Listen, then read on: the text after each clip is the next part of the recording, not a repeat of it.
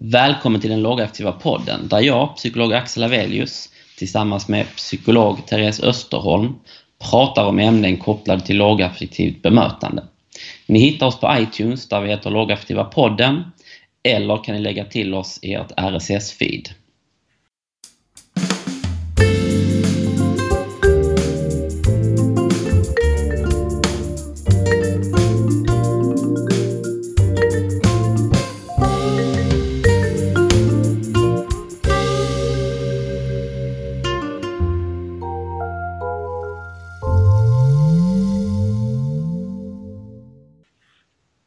Idag har vi en gäst, Anna Sjölund. Hon eh, ligger bakom autismpedagogik.se och handleder och utbildar i pedagogiska metoder. Särskilt utifrån autismspecifik kompetens. Eh, Anna är också författare eh, till flera bra böcker om just detta.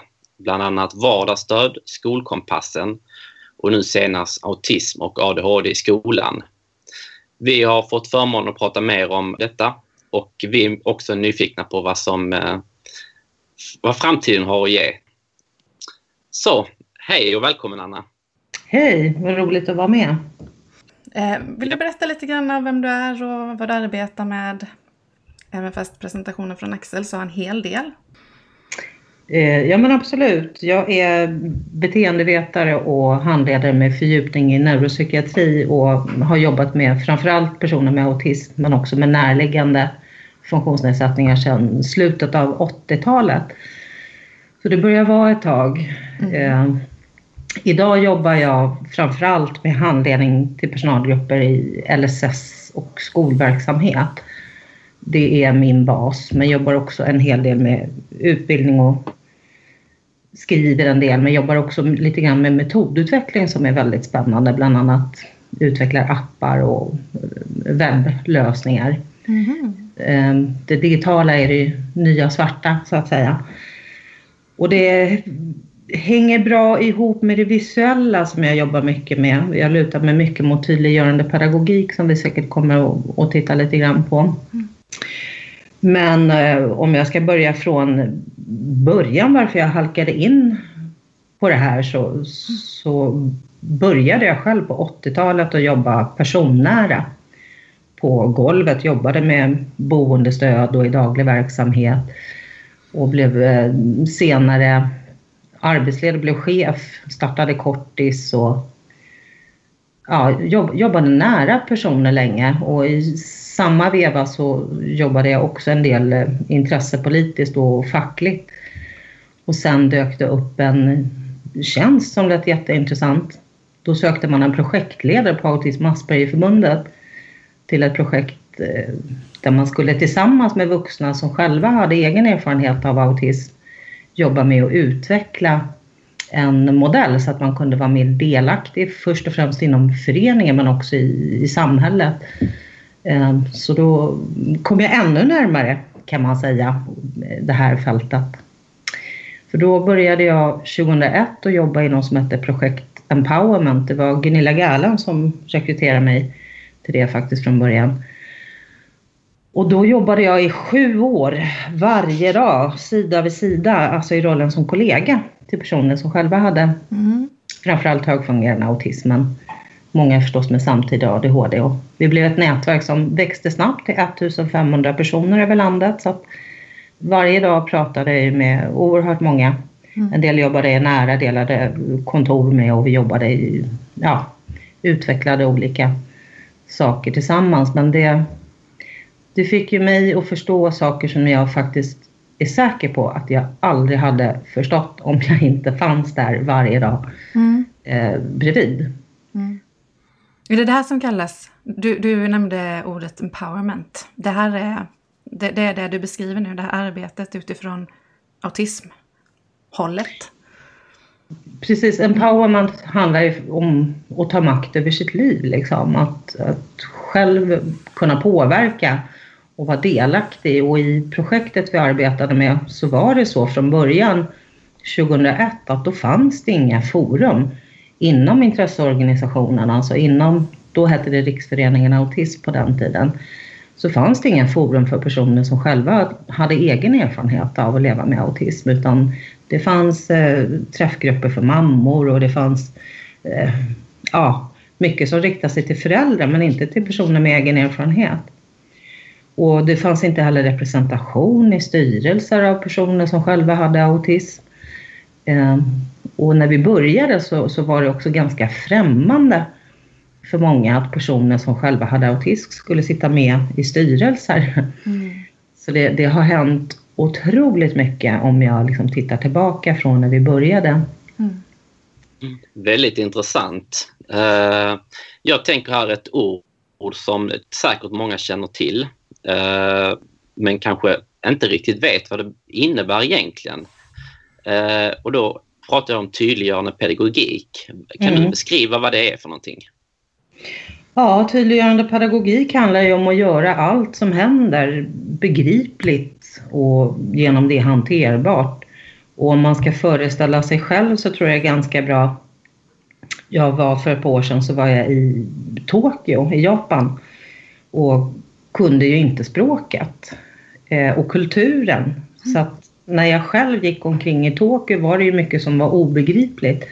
Den yngre generationen är ganska bra på engelska men inte den äldre. Så att där var det ju en enorm hjälp. De har så otroligt mycket visuellt stöd i Tokyo. Det är prickar i hur du ska stå när du väntar på tunnelbanan. Det är pilar som visar åt vilket håll du ska köa. Mm. Går du på restaurang så får du en liten instruktion. Ett, ring på klockan. Två, beställ. Eh, då blev det begripligt för mig fast det var mycket jag inte greppade i omgivningen. Mm. Och har man, mm. Har man autism och upplever och tolkar och bearbetar det som sker i omgivningen på ett annorlunda sätt. Det är ju mycket information som går en förbi av många olika anledningar. Ja. Och därför är ju det visuella stödet skapar en begriplighet. Mm. Och, och tittar man på bakgrunden till hur tydliggörande pedagogik växte fram så var det redan i slutet av 60-talet en eh, psykolog som hette Erik Schoppler som eh, började förstå att personer med autism, att det faktiskt inte handlade om att man hade en kylskåpsmamma som man trodde en gång i tiden utan att man faktiskt hade en, en annorlunda kognition, att man uppfattade det som sker omkring en på ett annorlunda sätt. Och där började hans arbete i North Carolina i USA inom Division Teach, bland annat med, för Division Teach har otroligt många eh, delar, men i det som handlar om tydliggörande pedagogik är det mycket visuellt stöd som gör det begripligt vad som ska hända, var det ska hända, när det ska hända, med vem det ska hända, hur det går till. Ehm, som gör att man liksom får en eh, trygghet och en begriplighet och en egen kontroll i alla delar av sitt liv och vardag, både i skolan och, och, och vardagen. Att det som händer är förutsägbart. Men jag tänker ju att tydliggörande pedagogik är, är bra för alla människor. Men det är särskilt bra för vissa.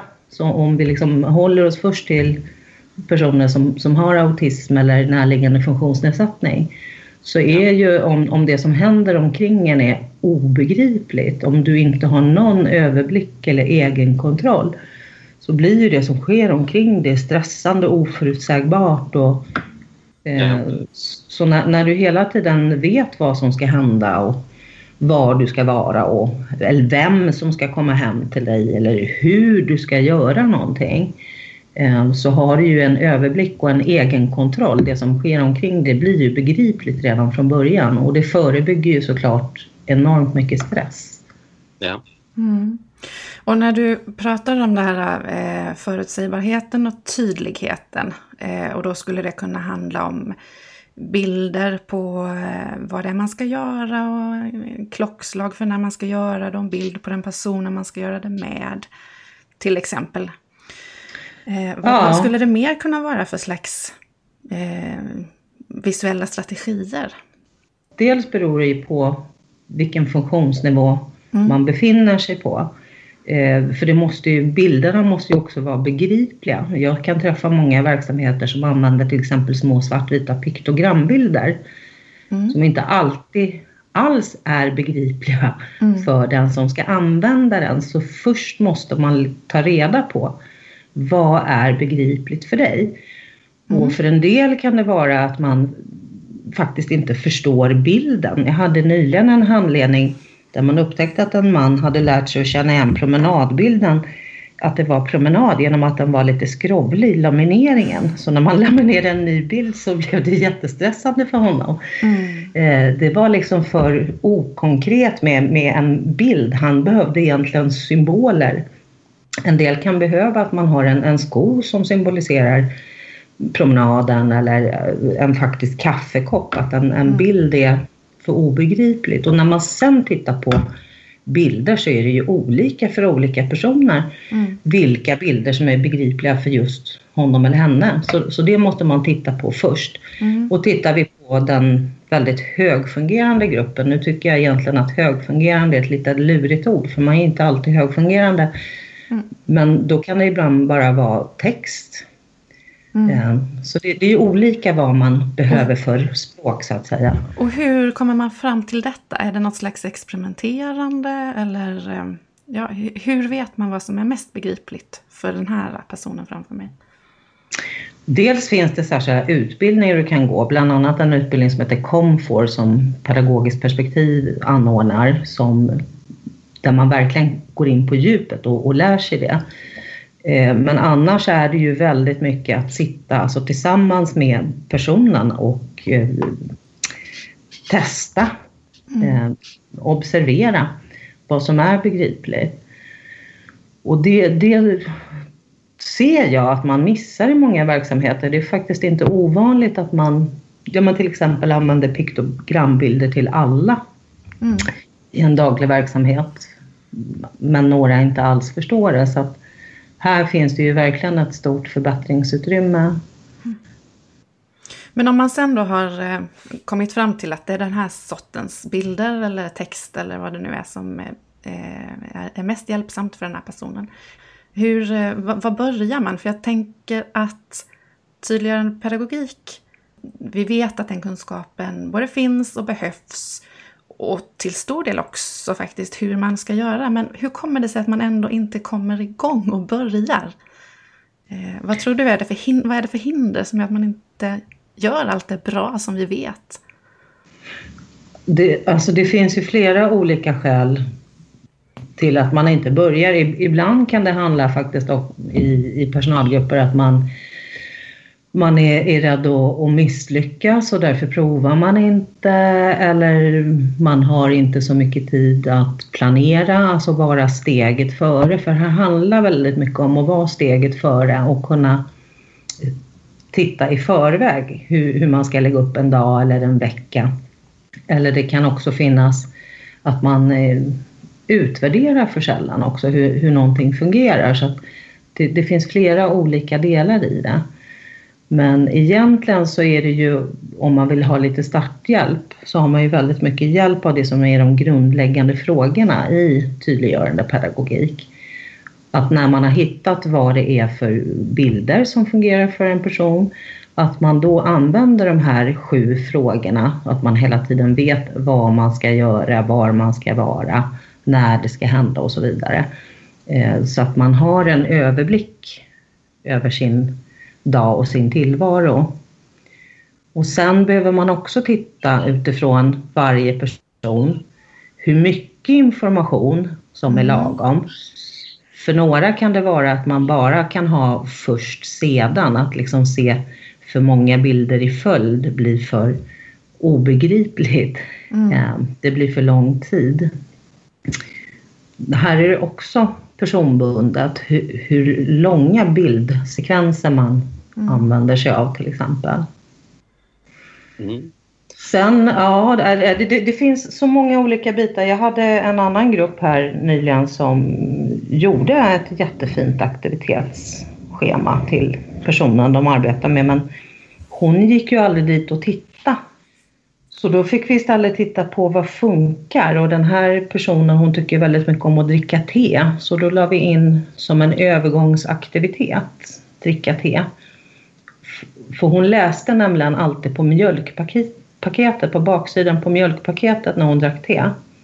Mm. Så då tog vi bara en post-it-lapp och skrev När du har druckit upp teet ska vi gå promenad till Blåsjön. Mm.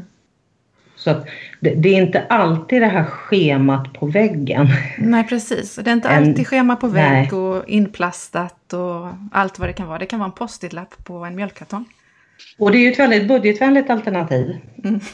Ja, verkligen. ja. Och ibland det som fungerar allra bäst. Så att det här att titta på vad som fungerar också är väldigt viktigt. Ja, de hindren som eh, du pratade om, varför vi inte kommer igång egentligen, då är det, det ena ligger lite grann i arbetslaget låter det som. Att man behöver tiden för att lite grann kartlägga och prova och utvärdera och inte vara rädd för att börja helt enkelt. Man provar, ser om det funkar, provar igen. Ja, nu funkar det, då fortsätter vi så. Ja, och det här steget, och det tycker jag är ganska sorgligt för att egentligen är det väldigt logiskt att, att man behöver göra det, men det är ett steg som många hoppar över och då blir det ju väldigt sorgligt när man upptäcker tio år senare att han har inte förstått bilden, han kände igen den för att det var en skrovla i lamineringen. Mm. Eh, det här är ju det grundläggande, alltså det, det förebyggande arbetet och det är ju lite grann som om du bygger ett hus, om du slarvar med grunden så, så håller inte resten heller. Och just den här viktiga kartläggningen, glöm aldrig den viktiga kartläggningen, där brister det så väldigt ofta. Mm. Hur skulle man kunna bygga in det här mera? Eh, för jag tänker med, med stress som finns i, på arbetsplatsen men också hos den enskilda individen. Jag tänker på i, i arbetslaget hos de enskilda professionerna så finns det en stress också och då tappar vi det här eh, viktiga som vi vet att vi behöver göra. Eh, vad har varit lyckosamt i de handledningsgrupper som du har haft för att inte tappa kartläggningen och utvärderingen? Först är det ju förståelsen faktiskt. Mm. Eh, att, att verkligen förstå varför man ska göra det och förstå hur man ska göra det. Eh, och när man har förstått det, så om jag tittar i handledningsgrupper så är det ju också faktiskt det här att få sitta som arbetslag eh, och ref, gemensamt reflektera och hitta lösningar och kunna planera. När man har förstått och får sitta tillsammans och får en gemensam förståelse av hur man ska använda verktyg. Då blir det ofta enkelt. Eh, det är lätt att göra rätt när man får förutsättningar och det handlar inte alltid alls om oerhört mycket tid eller utbildning heller utan det handlar om mycket basala saker skulle jag vilja säga. Mm. Och det kan ju vara organisatoriskt också att man behöver ja, men avsätta en, en halvdag när man får sitta tillsammans för att någonting sen ska fungera. Det, det, jag tror att man behöver backa lite grann i många grupper och, och ta den här halvdagen och sätta sig och titta på just det. Mm. Ja, verkligen. Jag undrar här Anna om man går tillbaks lite till uh, vem du är och varför blev du intresserad av neuropsykiatriska funktionsnedsättningar och uh, kanske särskilt autism? Ja, det, det, började väl egentligen ännu tidigare och då var det redan på gymnasiet när jag läste. På den ja. tiden hette det uh, barn och utbildning tror jag. Jag läste till ja barnskötare och då gjorde jag praktik på särskola. Mm. Eh, och då var det personer, många personer med autism.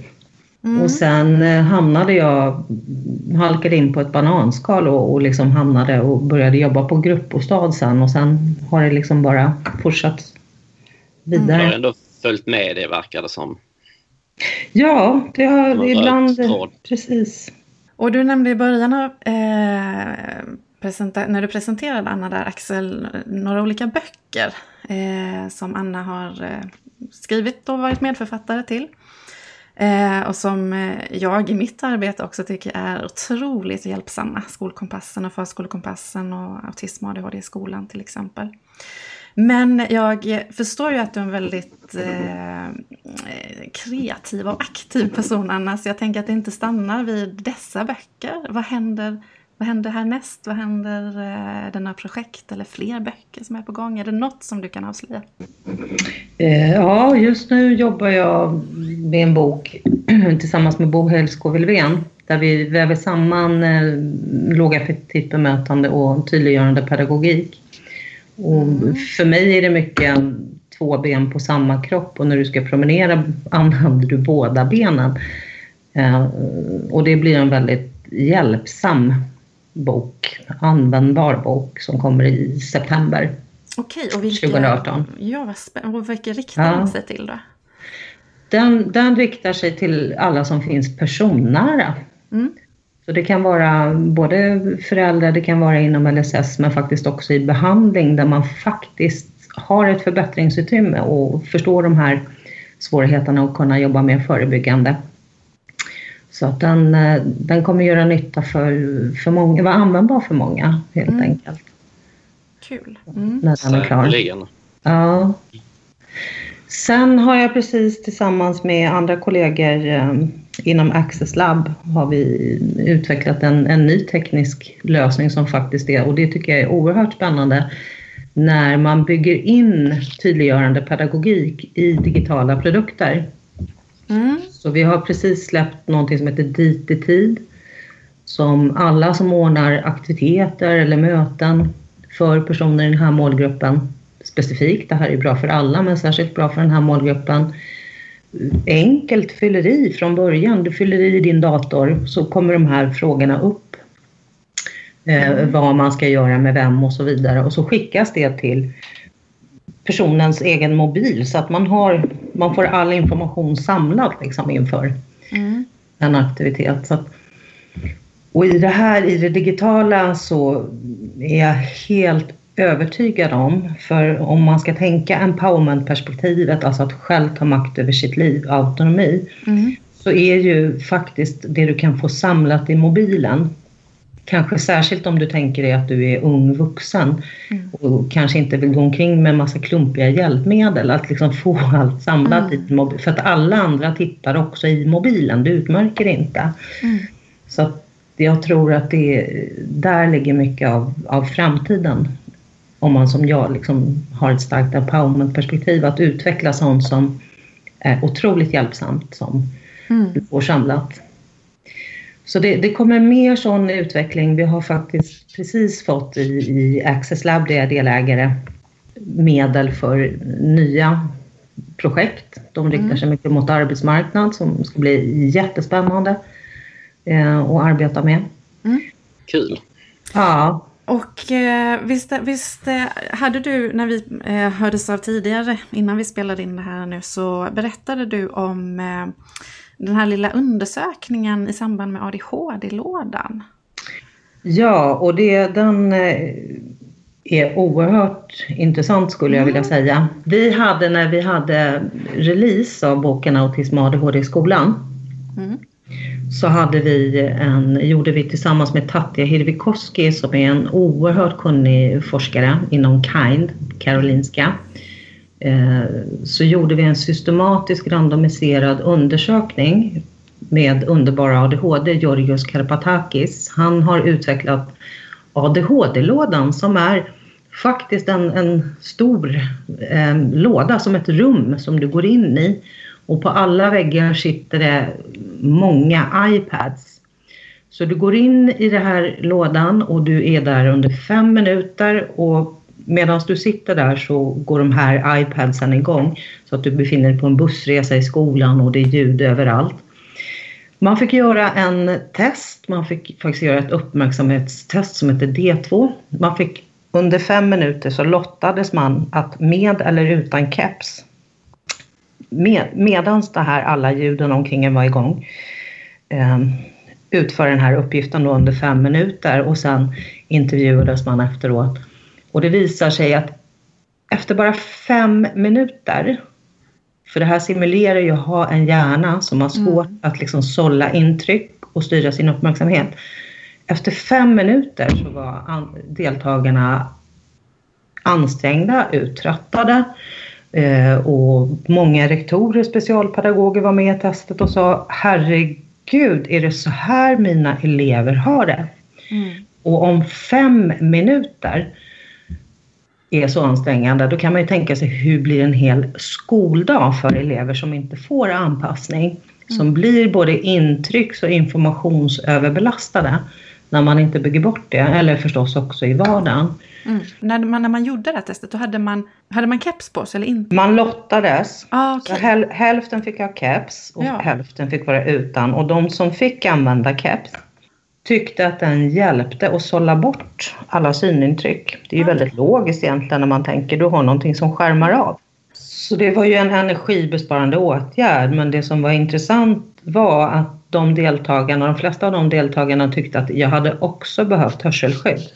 Okej. Mm. Ja, det tog bort synintryck men jag hade också behövt skärma mm. av hörselintryck för att jag skulle kunna koncentrera mig på en uppgift.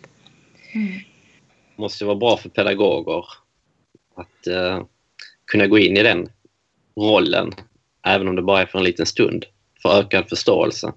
Ja, det var jätteintressant. Bland annat en eh, rektor var med. Jag har handlat hennes grupper i, i sju år tror jag. Och hon har själv utbildat sig på universitet om autism och så. Men hon var alldeles tagen efteråt. Hon sa Herregud, är det så här mina elever har det? Ja. Så sedan dess har hon lyckats häva kepsförbudet i den stadsdelen i alla skolor. För nu förstår hon vilken skillnad det kan göra bara att få använda keps. Men kan man ta del av den här eh, studien någonstans eh, så att vi, jag tänker att, så, att man ska kunna dela den med andra och uppmärksamma resultaten av den? Den kommer att läggas upp. Vi, i, I samband med det här så startade vi en kampanj i sociala medier, hashtag rör inte min keps som finns både för skola och LSS solverksamheter. Eh, och faktiskt i samband med de lågaffektiva dagarna i slutet av januari så kommer vi eh, bland annat att offentliggöra undersökningen men, men också andra saker i kampanjen kring Rör inte min keps för mm. rätten till anpassningar. Att man förebygger intrycks och informationsöverbelastning. Så, ja. så det, det, kommer, kommer i slutet av januari. Ja, precis. På lågaffektiva dagarna 25-26 januari i Stockholm så är ni precis. där också och, eh, och berättar om det här. Vad Vi kul. finns på plats. Okej, vi har fått veta jättemycket viktigt och användbart. Eh, vill man ha ännu mer av dig, var hittar man dig då någonstans? Och om man vill ta kontakt eller vill ha dig som handledare eller utbildare? Då hittar man mig på autismpedagogik.se och där, mm. finns, där finns det faktiskt också väldigt mycket gratis material. Där finns det kartläggnings, alltså till kompassmodellen som du pratade om tidigare kan man ladda ner och skriva ut och direkt använda. Eh, det finns små filmer och gratisappar så att även om man inte vill boka mig som handledare eller utbildare så, så kan man ta del av en massa gratismaterial där. Det brukar vara populärt. Tack så mycket att eh, du ville vara med i Lågaffektiva podden och lycka till med eh, alla dina spännande kommande projekt. Ja, tack för att jag fick vara med. Ja, tack så mycket. Det var väldigt intressant.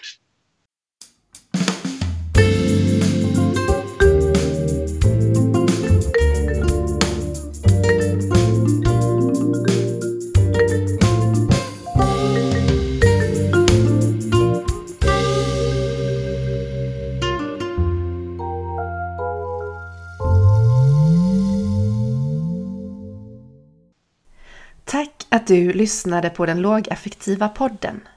Den snygga jingeln i början och i slutet kommer från Emil Vilbas. Välkommen åter